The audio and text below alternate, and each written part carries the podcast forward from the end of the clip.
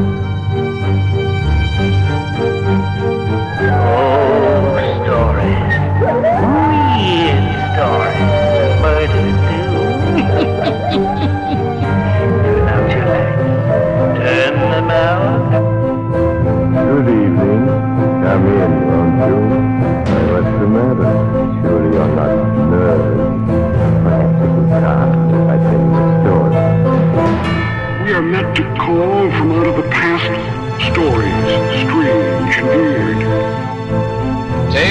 mystery and terror by radio's masters of the macabre. Stories of the supernatural, the supernormal, dramatized fantasy, the mystery, the unknown. We tell you this frankly, so if you wish to avoid the excitement and tension of these maddening plays, we urge you, humbly, sincerely, to turn off your radio now. Welcome back to the horror. Thanks for joining me this Saturday. We're going to hear from Suspense this week. Series that aired from 1942 to 1962, produced over 900 episodes for CBS Radio. The story today is a classic and a listener favorite. It's titled The House in Cypress Canyon. This one aired December 5th, 1946. And now, Roma Wines, R O M A, Roma Wines present Suspense. Tonight, Roma Wines bring you Robert Taylor in The House in Cypress Canyon, a suspense play produced, edited, and directed for Roma Wines by William Spier. Suspense, radio's outstanding theater of thrills, is presented for your enjoyment by Roma Wines. That's R O M A, Roma Wines. Those better tasting California wines enjoyed by more Americans than any other wine. For friendly entertaining, for delightful dining. Yes, right now, a glassful would be very pleasant as Roma Wines bring you Robert Taylor, star of Metro Goldwyn Mayer's Undercurrent, in a remarkable tale of Suspense.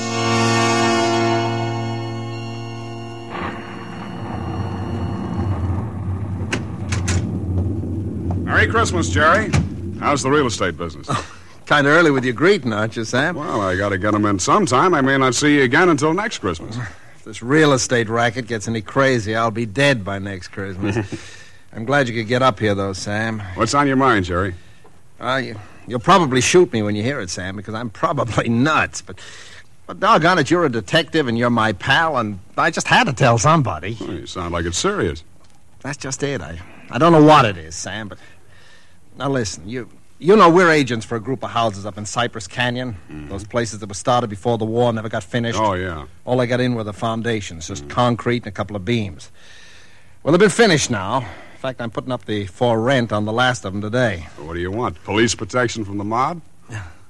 Listen, Sam, this house that I'm talking about, it's got a number now, uh, 2256. But before, when the men went back to work on it about three months ago, well, they just started when the foreman on the job brought me a shoebox that he'd found up on a beam.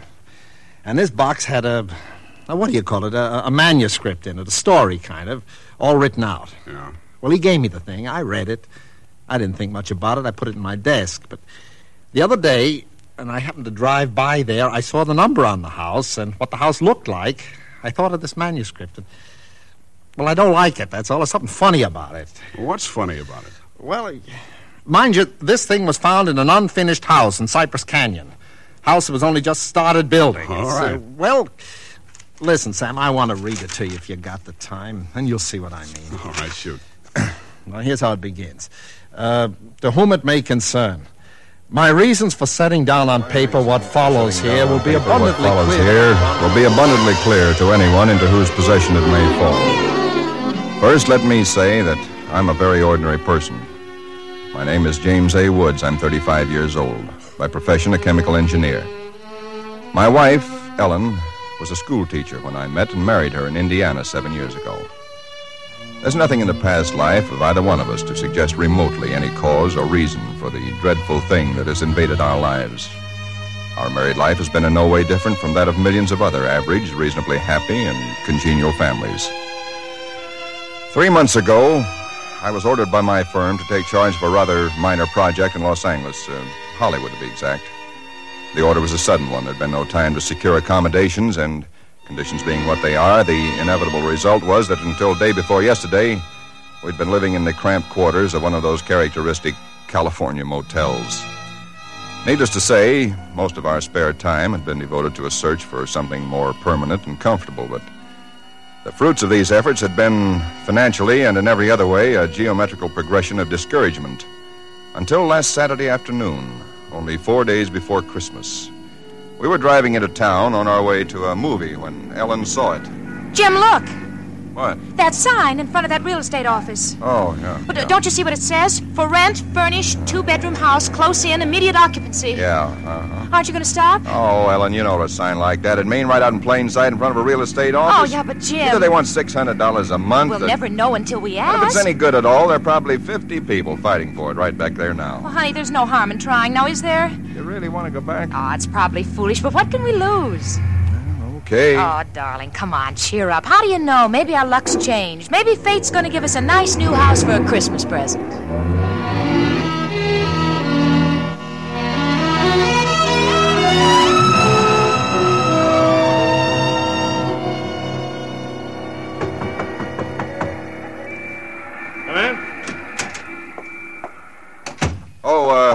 Uh, sorry to bother you, but we just happened to see that for rent sign outside. Oh, and, yeah, uh, I hung it outside just this minute. Is is the house available? Why, sure, sure it is. uh, let me introduce myself. My name is James A. Woods, and this is my wife, Ellen. How to do? Wow. Looks like it's fixing to rain. Yes, so it does, doesn't it?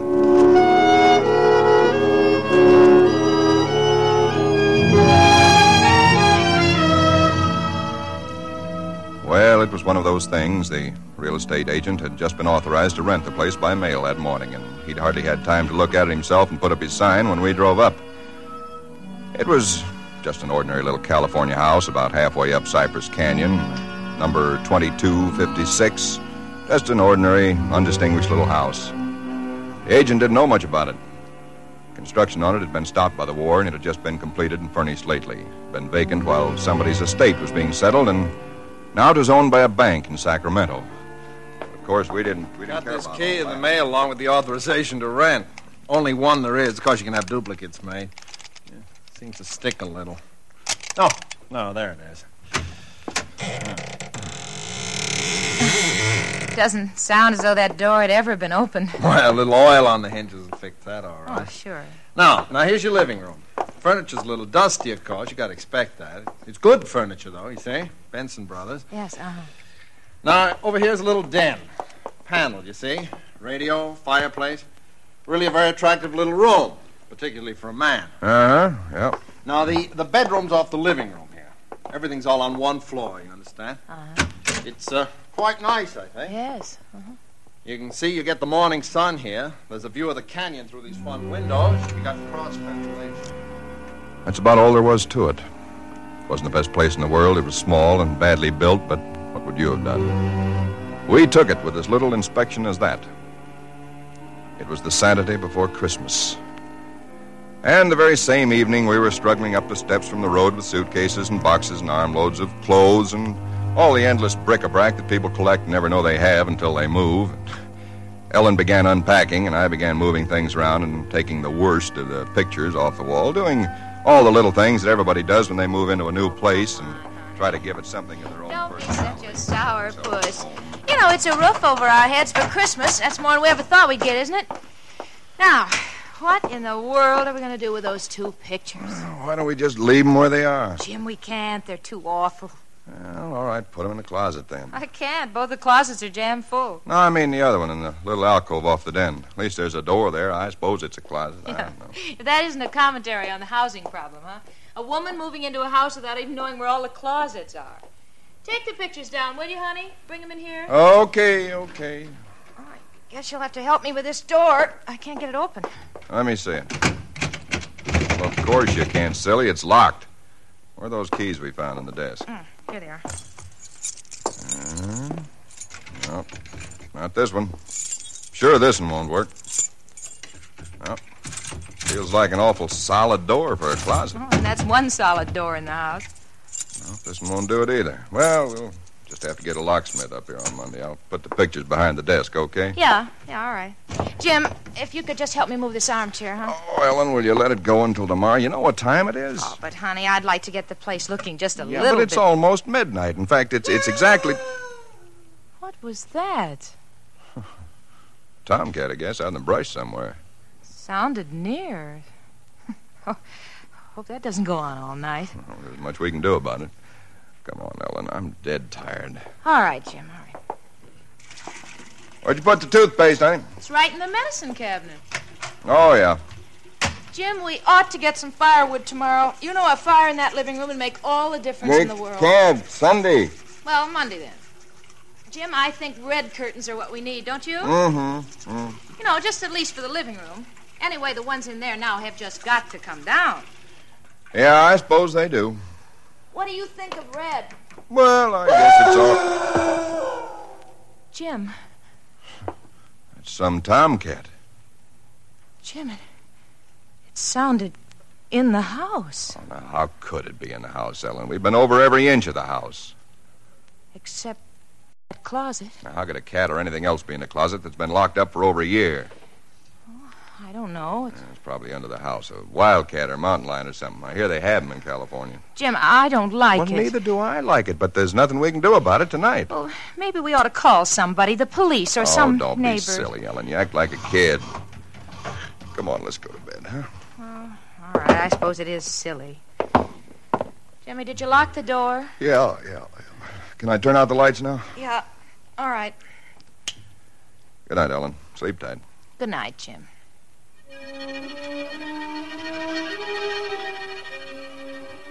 I don't know what time it was, perhaps an hour, perhaps only a half hour later. My mind was in that hazy borderland between sleep and a dream that's still part of consciousness. then I was awake. Ellen, are you all right? Yes. Did you have a nightmare or something? No. I heard it too. Well, that didn't sound like any cat. Put on the light. Yeah. It. Seemed to be out there, Jim, in- the house somewhere. I'm going to look into this. Jim, you be careful. Come on. Where's, where's my shotgun? In the den, I think. Jim, What? there. There's something wet What? Wet? running from under the closet door. Sticky. Eh, Ellen, don't. Don't touch it. I had to. Jim, it's blood.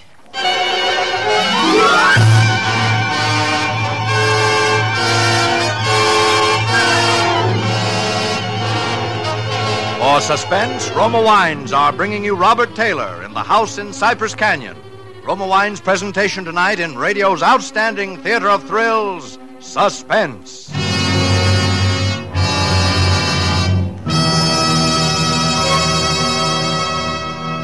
Between the acts of suspense, this is Ken Niles for Roma Wines. These days before Christmas are busy ones indeed, yet smart hostesses everywhere find time for shopping and distinguished home entertaining later. The secret? Magnificent Grand Estate Wines. Presented by Roma, America's greatest vintner, Grand Estate Wines add distinction to your hospitality on a moment's notice. Make your holiday welcome, effortless, and in perfect taste. The brilliant clarity, full fragrance, and mellow taste of Grand Estate wines please discriminating people everywhere. For Grand Estate wines, limited bottlings by Roma, are born of choicest grapes, then patiently guided to superb taste richness by Roma vintner skill, necessary time, and America's finest winemaking resources. Delight your guests with Grand Estate California wines. For entertaining, medium sherry, ruby port, or golden muscatel. For dining, burgundy or sauterne. So insist on Grand Estate wines and enjoy the crowning achievement of vintner skill. And now, Roma Wines bring back to our Hollywood soundstage Robert Taylor as James A. Woods, with Cathy Lewis as his wife Ellen, in the house in Cypress Canyon. A tale well calculated to keep you in suspense.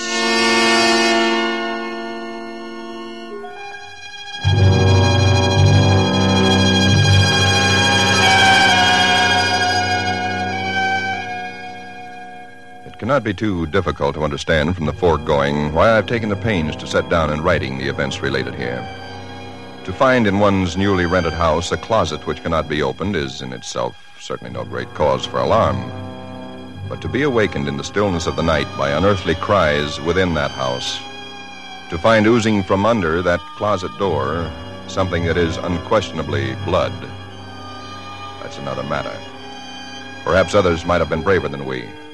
Suffice it only to say that we got out of the house in something very close to a panic, and only returned when we had the moral support of two stalwart Los Angeles policemen. You uh, just moved in here, you say? That's right, officer. You can, you can see we're still unpacking. And the place has been empty right along before that? Yeah, I, I don't know much about that part of it. You could check all that with the real estate agent, though. Well, uh, where is this closet? Oh, it's it's right in here, officer. And and the blood the blood is Where? Where's the blood? Jim. Officer, I, I swear to you, there was blood on the floor less than an hour ago. I, I saw it. Uh-huh. It, it was running out from under that door. We heard that noise and we got up and then we saw it. The, the door was locked. Locked, huh? Oh no, I, Well, it seems to be all right now. Hey, uh, you folks aren't trying to be funny, are you? Is, isn't there anything in it?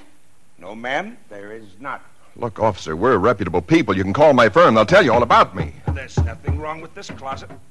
Walls are solid. No trapdoors. If you think I'm lying. I didn't say that, mister.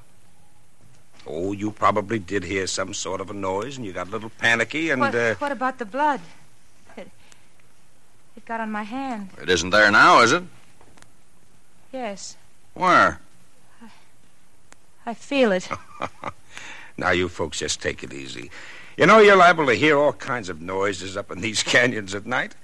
You're uh, from the east, you say? Yeah. I'm, I- I'm sorry, officer. Ah, that's all right. That's all right. If you have any real trouble, call on us any time. All right. Well, good night. Good night. Good night. Hey, you ought to have this door fixed. That's enough to scare you. Yeah, we're uh, we're going to have it fixed.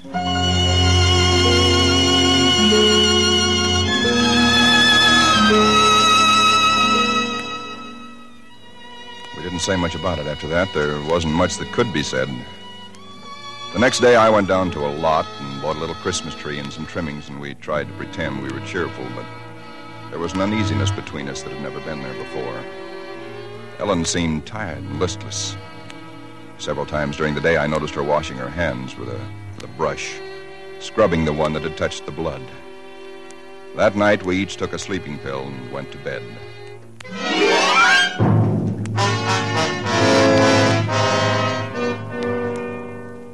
It was sometime after midnight when I was suddenly wide awake and staring into the darkness. In some way, I, I knew at once and instinctively what had awakened me. Ellen was not in her bed nor in the room. The nameless thing I feared gripped at my heart until I could scarcely breathe. I opened the bedroom door and started through the house, putting on every light that I could find. There was not much to search, but I searched thoroughly the, the living room, the kitchen, bathroom, day, and even the garage. And all the time, the dread of looking where I knew at last I must look. For I think I knew from the very first time where I'd find her. It must have been a full minute that I stood before that closet door. Then I opened it. She stood there rigid, her arms at her sides, her fingers extended like claws. Her hair was over her face, her eyes stared out of it. Her lips were drawn back in a grin like an animal at bay. For a moment I was frozen with the horror of it. I stretched out my hand. Very deliberately, she turned her head and sunk her teeth until they met into the flesh of my forearm. I'd raised my hand to strike at her, but already she'd relaxed her hold and gone utterly limp. She would have fallen unless I'd caught her. I carried her into the bedroom and laid her on the bed. Strangely, at that moment, my only thought was how I might revive her. Until I saw that it was, it was not a faint, but a sleep that she'd fallen into. A sleep as deep and heavy as though she'd been drugged. And so I left her. But for me, that night, there was no sleep.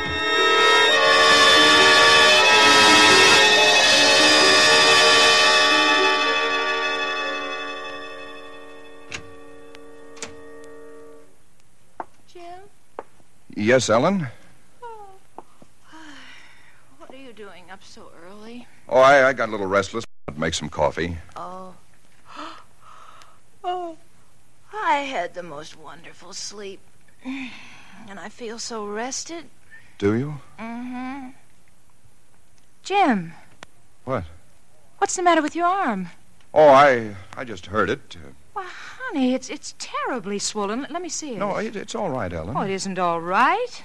You've got to see Dr. Wesley right away. Sure, I, I will. No, I now will. you promise me, Jim, that you'll go the first thing this morning. How'd it happen? Why, uh, th- th- there was a dog. A dog? Yeah, I I heard him trying to chew through the screen door. I went out to chase him away, and he bit me. Well, you mean there was all that racket and I didn't even wake up? No, Ellen, you you didn't even wake up.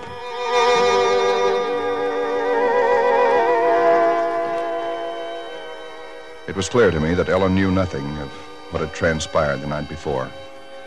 I went to my office that morning and made a pretense of going over routine business, if only to restore my mind to some semblance of calm by the sight and sound of common familiar things.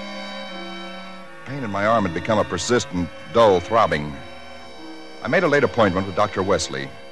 He treated my arm with something of an arched eyebrow, and he said, Well, I've never seen anything quite like it before.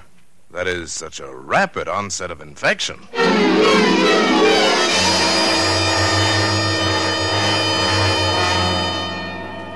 Was dark when I left his office. I hadn't realized it was so late.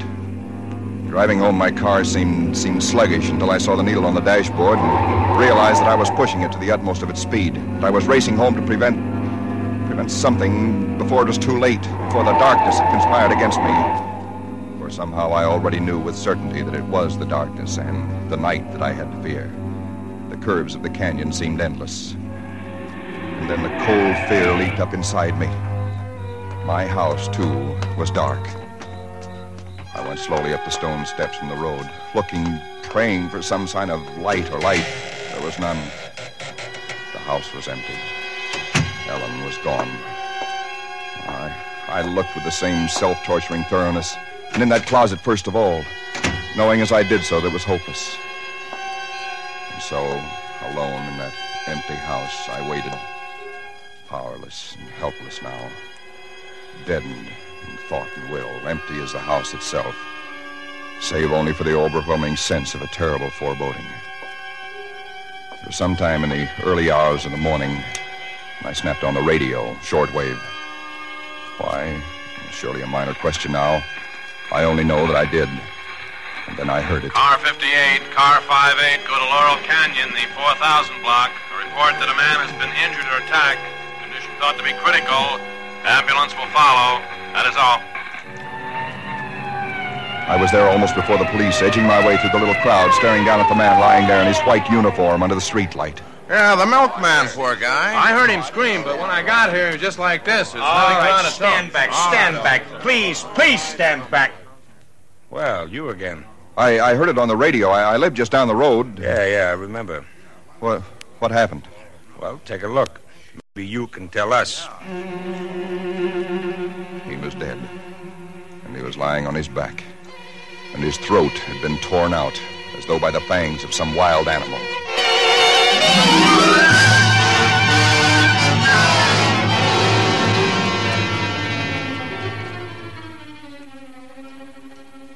It is now Christmas Eve. Or rather, Christmas morning, for it's a little after midnight. I've been waiting here, here in the stillness of this empty house for nearly 24 hours, waiting for the end. Already once tonight, I've heard that dreadful wailing cry somewhere in the hills. I've nailed up the closet door, but that I, I know is childish and useless. My arm is horribly swollen and turning black, but that's nothing.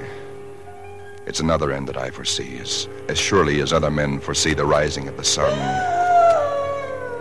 I hear the cry again. It's nearer now. I shall leave these notes in a sealed envelope and put it in a shoebox, in the hope that someone will give credence to these dark and terrible events, if indeed such nameless horrors can ever yield to mortal understanding. As for myself, I feel no longer any fear or even sorrow. Only a desire that the end and the thing that I must do may come soon. And it will be soon, I know. Yes. For there is someone at the door.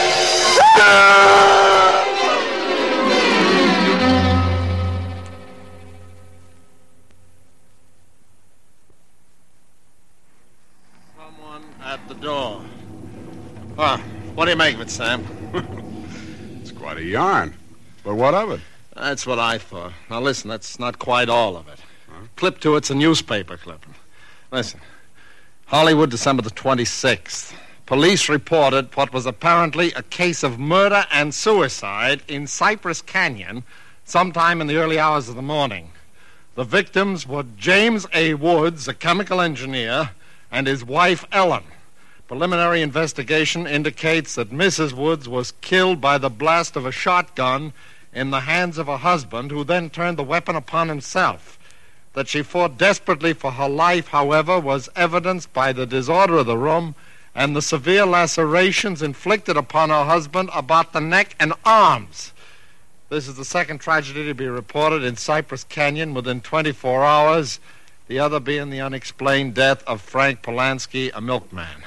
Well, no such murders or whatever they were ever occurred, if that's what's worrying you. The clipping, well, you have those things printed up, you know. No, no, it's not that, Sam. That story was found in an unfinished house in Cypress Canyon. No number, no nothing, just a framework. Uh-huh. Now that house is finished. When I drove by it today, well, that's what stopped me, Sam, because it all fits.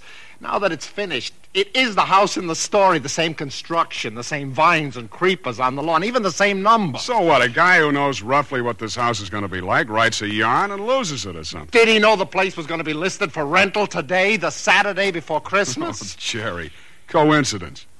Two bits you find the guy next door is a ghost story writer or something, and he's been wondering for a year what happened to that thing he wrote.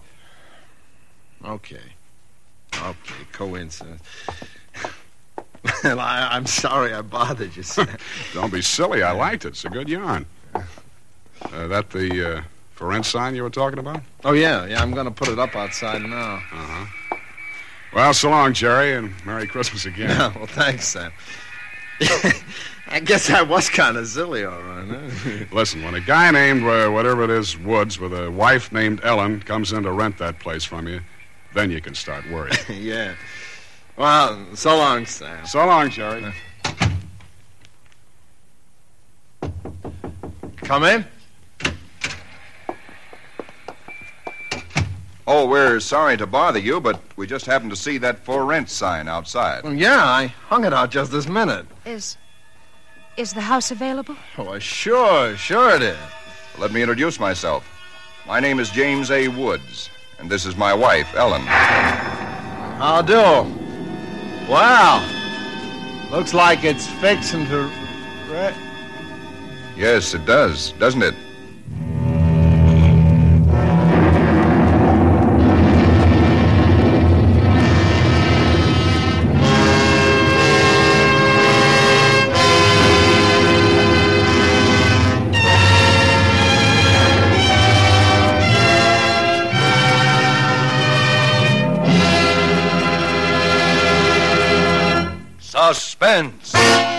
Presented by Roma Wines, R O M A. Roma Wines, selected for your pleasure from the world's greatest reserves of fine wines. Tonight's show marks the third birthday of Suspense on the air, and this is Ken Niles asking our star of the evening, Robert Taylor, to help us celebrate. Why didn't you tell me before, Ken? If I'd only known, I'd have baked a cake. Well, Bob, all suspense parties are surprise parties. As an old hand on suspense, uh, you know that in our plays, the tables are usually turned on the star. So tonight, although it's our birthday, we're going to give you a present.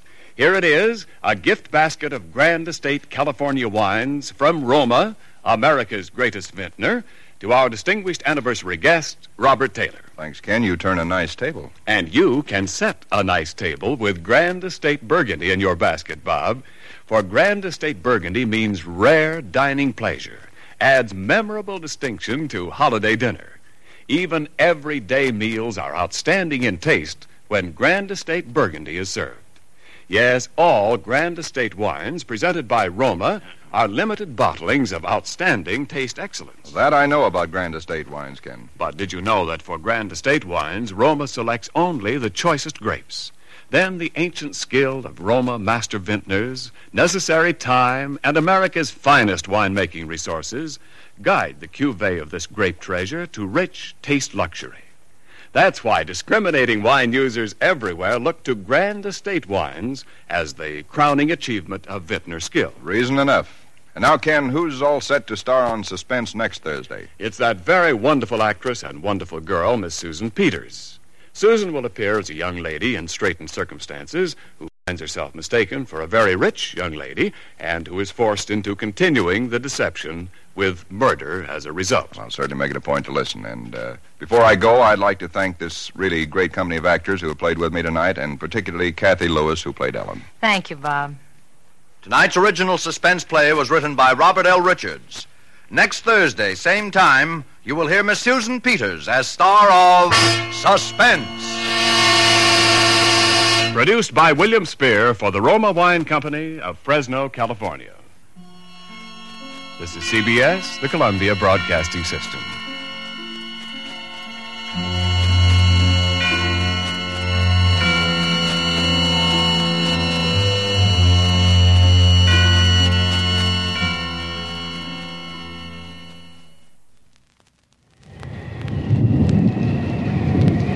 That's the horror for this week. Hope you enjoyed it. You can find more from Suspense, The Horror, all the other podcasts, and our Shoutcast stream with even more old time radio at relicradio.com. You can donate through the website if you'd like to help support it all. And my thanks, as always, to those who have supported it over the last 15 years. That's it for today. I'll be back next Saturday with another episode of The Horror.